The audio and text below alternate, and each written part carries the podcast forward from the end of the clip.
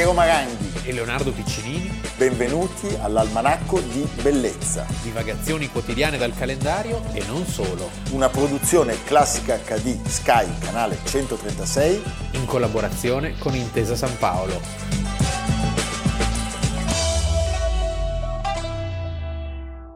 Almanacco di Bellezza, 23 febbraio, benvenuti, un contributo subito.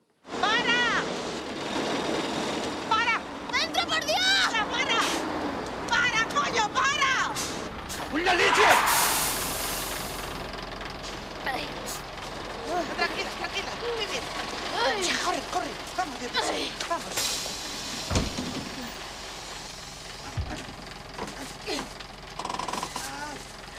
Pero está usted loca. ¿No ve que he podido matarla? Esos tacones son los que me van a matar. Que no pueden subir. Que voy a cerrar la cochera. No estoy de servicio. Es que mi amiga se ha puesto de parto. ¿Y yo qué quiere que le haga? Leonardo, Almodovar, Carne Tremula, Penelope Cruz, sono gli anni della transizione. Sì, è un film simbolo della Spagna moderna, del dopo Franco, cioè quando si passa dalla dittatura alla movida, potremmo sintetizzare. È un grande inno alla gioia di vivere spagnola, è una grande cartolina di Madrid, è il film simbolo di un grande regista grande regista. E noi oggi siamo puntuali perché oggi ricorre un quarantennale, il 23 febbraio di 40 anni fa a Madrid non si respirava proprio un'aria leggerissima e quindi ci sembra giusto oggi raccontare cosa successe il 23 febbraio del 1981, quindi 40 anni giusti giusti, Leonardo. Sì è il giorno del fallito golpe di Spagna, il giorno in cui un tenente colonnello della Guardia Civil, tale Antonio Tejero, Molina, andaluso, andaluso, classe 1932, tuttora vivente. Tuttora vivente, tuttora pericoloso mi viene da dire, poco dopo le sei e mezza di sera entra con le armi in pugno assieme ad altre guardie al congresso de los Deputatos e prende in ostaggio governo e deputati. Se ne è parlato molto recentemente di questo caso, perché quello che è successo a Capitol Hill in qualche modo, seppure in farsa, diciamo, eh, ripeteva la scena di violenza incredibile. Incredibile, perché tra l'altro questa scena è documentata dai filmati. Sì. Questo colonnello, tenente colonnello, voleva sostanzialmente riportare indietro le lancette della storia e quindi porre fine alla transizione democratica della penisola iberica. Allora, eh, proviamo a tornare diciamo, al punto di partenza di questa transizione, Leonardo.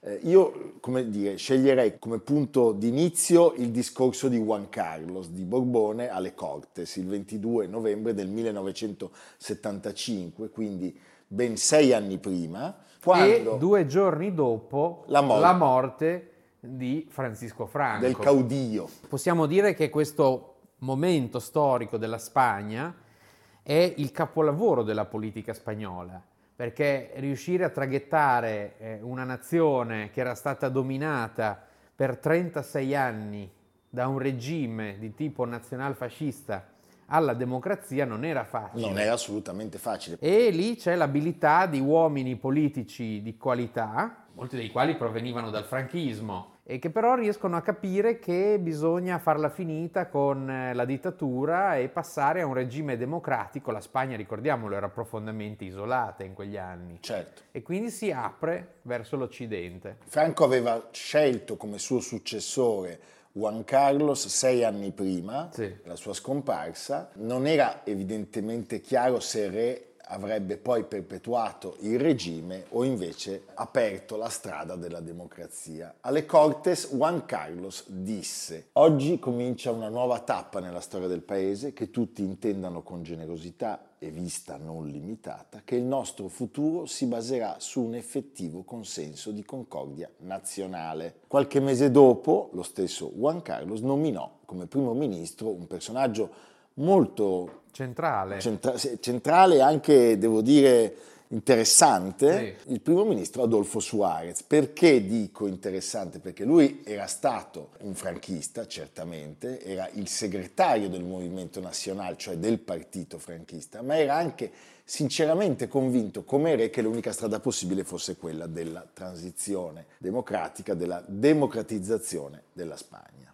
E Suarez cosa fece? Legalizzò il Partito Comunista e il Partito Socialista, che erano fuori legge, e nel settembre del 1976 fece votare eh, la legge per la riforma politica che istituiva di fatto il principio eh, della sovranità popolare, aboliva le leggi liberticide e introduceva il suffragio universale. La Spagna quindi va a votare nel 1977 andrà a votare dopo ben 41 anni di assenza dello strumento principe della democrazia, cioè del voto.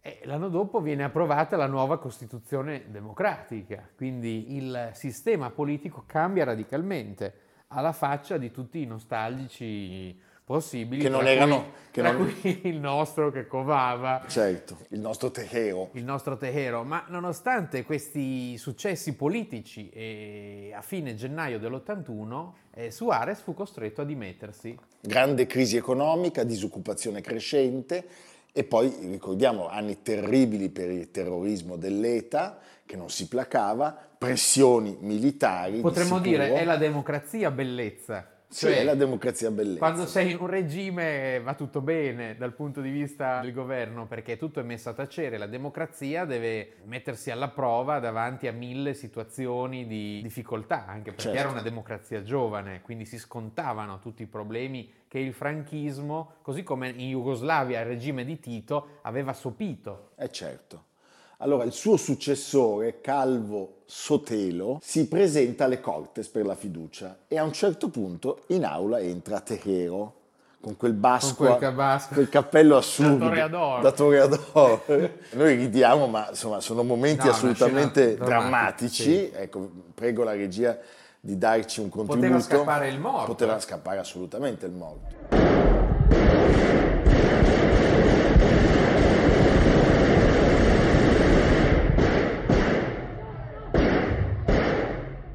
Tejeros era già fatto sette mesi di carcere nel 1979 per un tentato colpo di Stato. Ma non se n'era accorto nessuno. Quando entra in aula grida quieto a todo, il mondo. mondo. che sostanzialmente vuol dire nessuno si muova. Sì. L'impavido che lo affronta è il vice primo ministro, un generale, Manuel Gutierrez Mellado, che essendo generale in quel momento dice cosa fa questo colonnello, sì. come si permette? Come si permette questo sottoposto? e il primo che soccorse il generale tra l'altro è proprio Suarez. Sai, era gente senza paura, avevano, erano stati con Franco nella dittatura, quindi un talente colonnello ai loro occhi non poteva permettersi un gesto così. Ci sono sempre questi colonnelli che sono pericolosissimi. Sempre. Eh? Pinochet era... No, ci sono anche i generali, anche però, i colonnelli, però fanno, colonnelli, i colonnelli fanno paura. Eh, che sono più ambiziosi. Eh sì. allora, lui aveva con sé almeno 200 uomini, vengono tenuti in ostaggio i deputati e eh, altri militari si schierano intorno all'edificio. Allora, a Valencia il capitano generale della terza regione militare, il generale Milans del Bosque, porta per strada i suoi carro armati e dichiara lo stato d'emergenza. A mezzanotte un altro generale che si chiamava Alfonso Armada, nome nome, eh beh sì direi proprio di sì, cerca di convincere Tejero a desistere, a lasciare lui la conduzione delle operazioni. Ma Tejero rifiuta questo ordine perché non ritiene di dover fare un passo indietro e sostanzialmente dice non è l'autorità competente attesa. Questa frase è una frase importante e molto sibillina. Chi è l'autorità competente Esattamente, attesa? come se Tejero aspettasse qualcuno o qualcosa. Bello questi misteri, fa molto... Era Adesso, Andreotti? No, non era Andreotti, diciamo che con la, il crollo della popolarità di Juan Carlos qualcuno ha ipotizzato... Licio Gelli. No. no, che potesse essere Juan Carlos stesso. Eh, lo so, sì, povero. Anche se Juan Carlos in realtà ebbe una tenuta impeccabile. impeccabile, esemplare. Infatti devo dire che Juan Carlos, anche in questo caso, se ne è parlato molto di questo suo lontano esempio, perché la figura di Juan Carlos ultimamente è stata intaccata da numerosi scandali Io non ho mai visto un, un monarca. Una parabola una discendente parabola del discendente genere, pazzesca, perché fino a un po' di anni fa era considerato veramente. Era bello, corteggiato, Adesso ammazza gli leoni. popolare. Froda,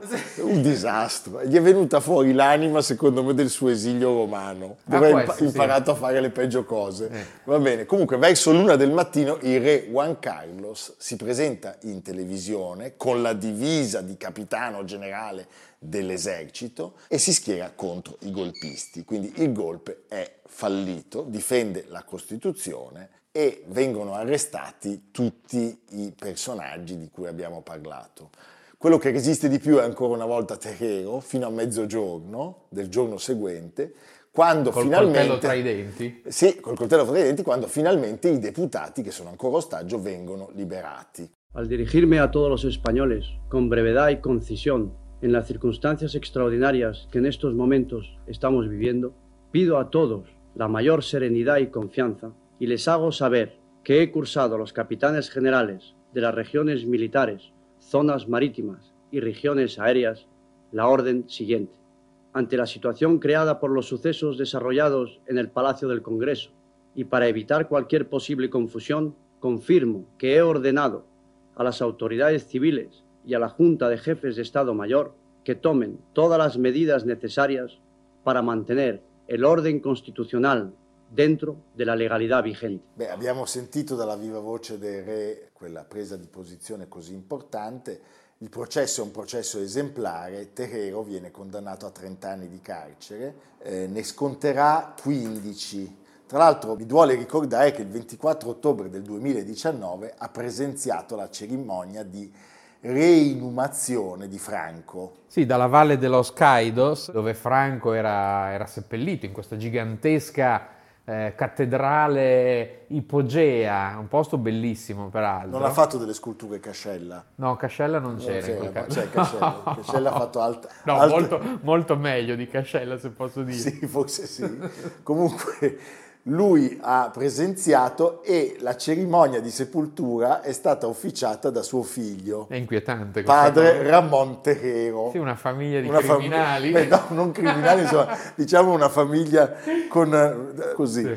E quindi eh, oggi eh, Franco è sepolto in un cimitero di Madrid. Al Pardo. Però questo episodio indubbiamente è un, un episodio chiave nella storia della Spagna e, e forse ci serve anche un pochino per tornare agli anni migliori della monarchia di Juan Carlos. Ricordiamolo, di lì a poco un gigante della storia politica europea, Felipe González, avrebbe vinto le elezioni e governato il paese per molti anni con esiti anche piuttosto convincenti. Un uomo molto capace. Molto capace. Devo dire che questo periodo del franchismo è ancora in qualche modo sottovalutato per certi aspetti e poco studiato, un po' perché è l'altro ieri. E l'altro ieri. E Anche il film di Almodovar, che è del 97, quindi è già vent'anni dopo la fine del franchismo, credo che avremo delle interessanti novità nei prossimi anni, anche dagli archivi. Non è escluso che si presenteranno dei colpi di scena agli Certo. storici. Ricordiamolo, Juan Carlos nell'accettare la designazione di Franco aveva dovuto in qualche modo rinnegare suo padre, Sì, quindi fu una scelta doppiamente complessa, però possiamo anche dire che la Spagna ce l'ha fatta. Ma la Spagna ce l'ha fatta altro che, poi è rimasta recentemente travolta nel 2008 dalla crisi economica e adesso però insomma è una nazione moderna con eh, in certi casi persino più all'avanguardia di noi. Bene, Ad esempio non c'è un taxi che non accetti la carta di credito in Spagna da noi e da noi un po' diverso.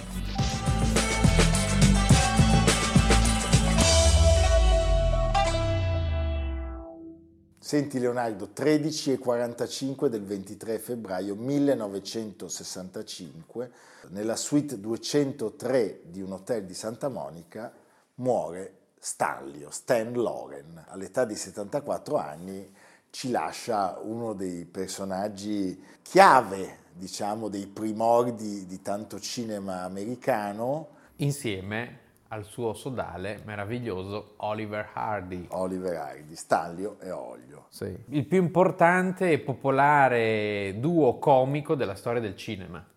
Assolutamente. E un mito. Mito assoluto, poi di una simpatia. Sì. Tra l'altro ricordiamolo al pubblico, durante la cerimonia funebre il comico del cinema muto Buster Keaton fu udito dare il suo giudizio sulle grandi capacità di Stan. Il più divertente non era Chaplin né io, era quest'uomo.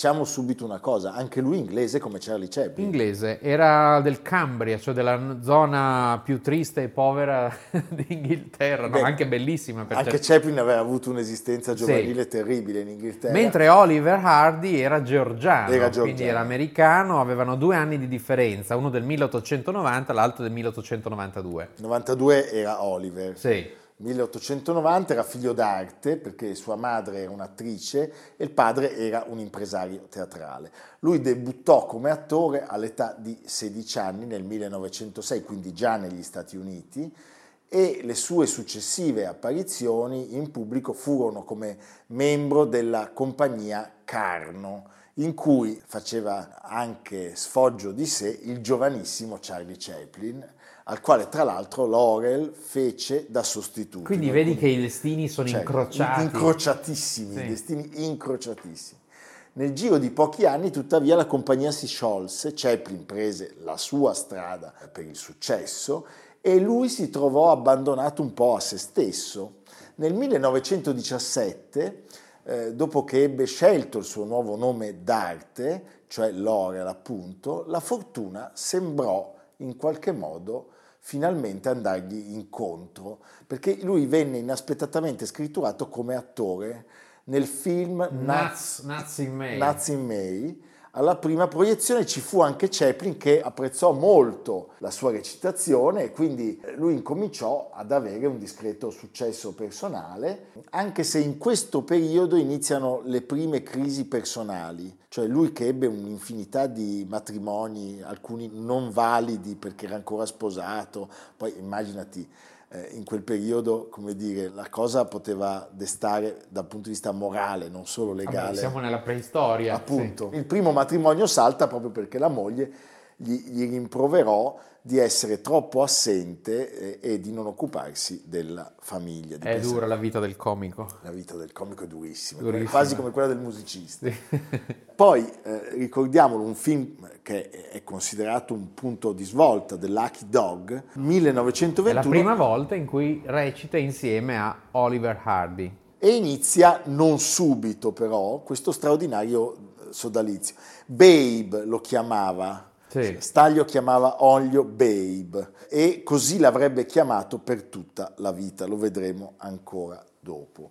Loro due si conobbero, divennero moderatamente amici e poi si persero per un po' di tempo. Ed è Al Roach l'uomo chiave di questo binomio. È il primo che capisce le potenzialità di questa coppia e fino al 1940 sarà lui ad avere in esclusiva la produzione di eh, Stan e Ollie, o Stanlio e Olio come li chiamiamo noi. È lui che li mette insieme. Nel 1927 ci sarà il primo straordinario successo di pubblico, diciamo che la loro parabola comincia alla fine degli anni 20 e dura fino a tutti gli anni 30. facendo 7-8 film all'anno. Eh? Sì, che ancora erano cortometraggi. Sì. Fino al 1935 sono solo cortometraggi, Nel 35 c'è il uno più divertente dell'altro, e poi dopo passano a lungometraggi che però sono più deludenti, anche perché la loro è una comicità che vince sui tempi, Sì, sui tempi sui brevi. tempi brevi. Sono d'accordo. Anche se ci sono, Anche due, perché sono delle gag sono due o tre film meravigliosi. Sono delle gag calibratissime, cioè c'è un ritmo che è impeccabile. Iniziano a parlare nel 1929, a differenza di molti altri colleghi, loro resistono bene però all'avvento del sonoro, cioè Sì. non si flette la, la straordinaria eh, forza e il, il successo che hanno nel, nel- nel- nel riscontrare il gradimento del pubblico di tutto il mondo. E questo perché loro sono dei grandissimi attori e quindi riescono a cambiare insieme alla tecnica, alla tecnologia e a parlare da grandi attori, cioè sono pronti a tutto. A proposito di parlare, sentiamo un attimo un passaggio di un doppiaggio italiano dove tutti voi riconoscerete una delle due voci, non è quella di Stan. Stupido. Stupido. Mi sono bruciato un ditino col tegamino poco fa. Oh tesoro, tu stamattina hai qualche cosa. È inutile che giochi di tenermelo nascosto. Oh, Oliver, è possibile che non ti ricordi cosa è successo un anno fa in questo giorno? È stato quando sono caduto dalla bicicletta e mi sono fatto male. No, Oliver, cerca di ricordartelo. È una cosa che riguarda te e me. Oh, mi arrendo. Non riesco proprio a ricordarlo, non c'è che fare. A meno che non sia il giorno che t'ho sposata. È questo! È esattamente un anno che tu sei la mia metà. Ma come ho potuto dimenticarlo? Molti auguri, signor Hardy. Ma no, che non l'avevo dimenticato. Beh, l'avete riconosciuto, era Alberto Sordi. Alberto Sordi in Italia sostanzialmente fu il doppiatore esclusivo di Olio per moltissimi anni. Sì, anche perché c'è un ritardo nella mh, diffusione, nella distribuzione italiana. In Italia arrivano solo a metà degli anni 30 e poi verranno ridoppiati più volte. Quindi lui è la voce italiana di Olio tra il 39 e il 51. E... Tra l'altro tu sai che Staglio e Olio piacevano molto sia a Pio XII che a Mussolini? Vabbè, per forza, erano umani anche loro. Pio XII e Mussolini. Sì.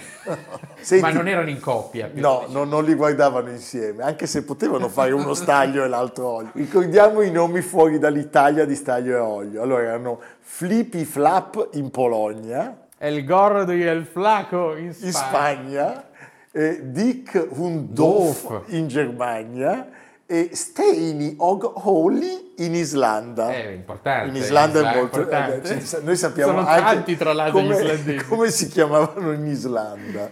Senti, eh, il lato slapstick, cioè la loro recitazione basata essenzialmente sulla mimica, semplice ma efficace, spopolò e il loro successo fu paragonabile a quello dei due grandi comici dell'epoca che abbiamo già citato, cioè Charlie Chaplin e Buster Keaton. Sì, le loro sono state definite avventurose disavventure e ci sono dei temi che ricorrono frequentemente nelle loro gag, le botole, le pozzanghere, la vernice fresca, i poliziotti. I poliziotti. Stan Laurel, che era un perfezionista, come sappiamo. Sì, anche perché lui seguiva poi il montaggio, Sì. non firmava... Disse una volta a Jerry Lewis, che, che era un grande seguace di questa coppia, un grande ammiratore, così come un altro grande ammiratore, e se ci pensi c'è molta della comicità loro, è Paolo Villaggio. E, e disse quindi Stan Laurel a Jerry Lewis, la chiusura di una gag deve essere chiara, perché il pubblico confuso non ride. È bellissimo, La trovo bellissimo. Quindi ricordatevi, quando fate una gag, Cercate siate di chiari, essere un po' chiari, per favore, come noi due. Esatto. Nel 1932 vinsero anche un Oscar per il corto comico, la scala musicale. Diventarono in questi anni soprattutto molto, molto amici eh, e molto affiatati. L'Oscar è per la scala musicale di James Parrott, eh, titolo originale The Music Box. In Italia è stato anche tradotto come piano puntini puntini forte, perché tutto si gioca su questo piano che loro devono consegnare è in cima alle scale, Io col piano che, che- che continua a cadere per le bella. scale ed è il loro apice, il loro vertice di comicità, un po' la summa di tutto quello che sono loro, perché è tutto calibratissimo, è un film che puoi vedere e rivedere e fa morire da ridere. Non stavano tanto tempo insieme fuori dal set, malgrado appunto sappiamo di questa fortissima amicizia, anche perché avevano delle abitudini e degli stili di vita opposti. Cioè Stan era... Il secchione del, della eh, coppia. Sì, tutto lavoro, cioè passava gran parte della sua giornata sul set e in sede di montaggio, essendo lui una sorta di attore, regista, montatore, che però poi non veniva accreditato se non come attore nei suoi film. Invece Olio era un tipo mondano che passava le sue giornate sui campi da golf, la grande passione della sua vita, alle corse dei cavalli, al bar. Al bar.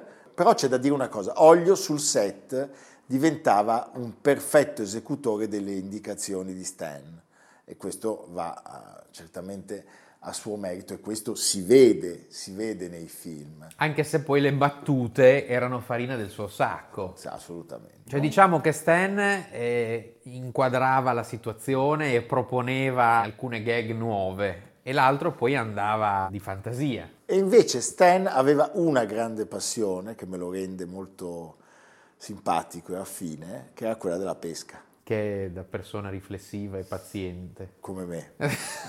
proprio uno paziente. Va bene, un contributo. Uh, anything special you want to do over here, Oliver?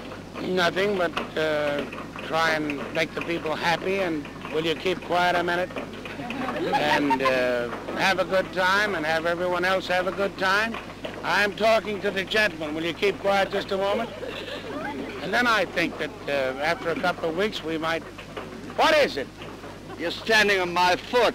Oh, I'm sorry. Allora, torniamo alla vita sentimentale di Stan. Abbiamo detto molto agitata. Abbiamo parlato del primo divorzio. Si sposò con altre donne. Alcune di esse le sposò più volte perché le portava sull'altare quando il divorzio non era ancora definitivo con quella precedente, rischiando quindi la, l'accusa di bigamia che all'epoca era un reato gravissimo. Era ingordo di, di matrimoni. Tu pensa alle spese.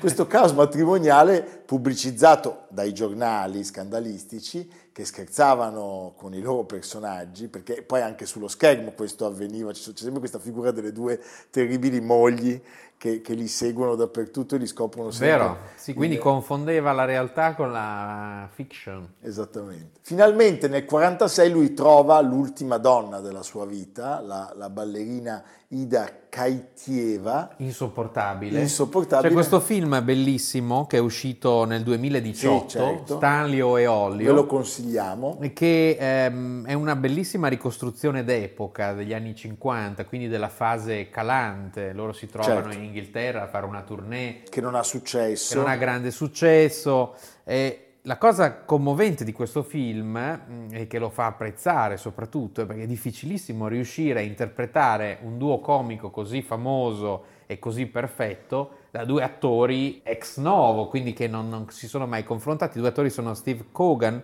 e John Reilly, che devo dire eh, danno una perfetta interpretazione Bravissimo. di Stanley Olio. Purtroppo il film è stato un tonfo ai botteghini di mezzo mondo, forse perché, non so, non è stato bene. Non è partito bene. Non è partito bene, però lo potete trovare in DVD e vale la pena. Il loro ultimo film è Atollo K, 1951. Laurel aveva perso molti chili ed era malato di diabete e anche Hardy non era per niente in forma. I due fecero appunto poi questa tournée in Inghilterra di cui abbiamo parlato a proposito del film Staglio e Olio, Hardy morì nel 1957 di infarto dopo anni di problemi al cuore e dopo che negli ultimi mesi di vita perse moltissimi chili, Laurel non riuscì ad andare al funerale e disse Babe avrebbe capito. Nel 1963 noi sappiamo che il regista Stanley Kramer nel film Questo pazzo pazzo pazzo mondo con Spencer Tracy propose a Laurel un cameo e lui disse no, io senza il mio compare non voglio più apparire. Che carino. Trovo dolcissimo tutto questo. E, e negli ultimi anni della sua vita finalmente venne gratificato con il premio Oscar alla carriera che fu assegnato a entrambi, 1961, meritatissimo, e poi appunto come vi abbiamo raccontato all'inizio di questa seconda parte, il 23 febbraio del 1965 lasciò questo mondo alle 13.45. Trovo molto eh, divertente anche uno degli ultimi episodi della sua vita, perché all'infermiera che lo curava nelle ultime ore di vita lui disse mi piacerebbe essere in montagna a sciare in questo momento e l'infermiera guardandolo un po' sorpresa gli disse ma le piace sciare signor Loren? E lui no lo detesto ma è sempre meglio che stare qui Guardo gli asini che volano nel cielo, vanno in patria sulle nuvole, si divertono a fare cigli nel Rochelle, bianco come inchiostro, vanno i treni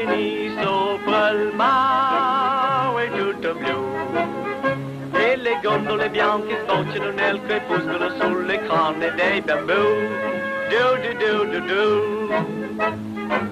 Bene Leonardo, allora tanti giri anche oggi, Spagna, Inghilterra, Sì. America e tu? Andiamo in Val d'Aosta, per l'esattezza Pont Saint-Martin. Pont Saint-Martin. Pont Saint-Martin che è il primo centro di, un certo- di una certa importanza venendo dal Piemonte. Eh certo. E si chiama Pont Saint-Martin perché c'è questo ponte romano stupendo, un luogo che veramente vi consiglio di andare a vedere perché vedete la romanità. In Val d'Aosta ci sono tanti luoghi che hanno delle testimonianze romane perché era la strada per le Gallie. Beh, non solo, sappiamo che io immagino sempre i valdostani che vedono arrivare i quattro elefanti Ah. di Annibale. tu pensa a questi che mangiavano le verze e a un certo punto vedono arrivare un elefante. Ma cosa possono aver immaginato? E tra l'altro l'elefante su dei sentieri, perché ancora non c'erano le grandi strade consolari Quattro elefanti, perché tutti gli altri muoiono. e in questo caso appunto a Pont Saint-Martin c'è questo gigantesco ponte di 31 metri di arcata in Bellissimo, pietra bellissimo. del primo secolo avanti Cristo che pensa fu in uso fino al 1830, la strada passava di lì. E a due chilometri fuori da Pont Saint-Martin, un luogo che consiglio veramente di andare a vedere anche magari con un tempo non buono, perché dà più il senso di cosa doveva essere percorrere, percorrere quei luoghi, un tratto di 200 metri integro di strada consolare romana, tagliata nella roccia per 12 metri, vedi proprio il taglio netto, quindi con- immaginate con le tecnologie di allora, un tratto di strada lungo 200 metri e largo 5 metri, questa era la larghezza della strada, di basolato, bellissimo, è un luogo tra i più evocativi che si possano vedere. Musei a cielo aperto. Sì, è gratis tra l'altro. È gratis. Va bene, evviva, ci vediamo domani.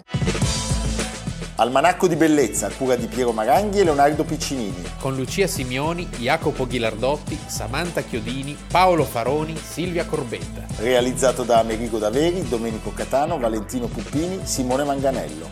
Una produzione classica HD, Sky Canale 136 in collaborazione con Intesa San Paolo.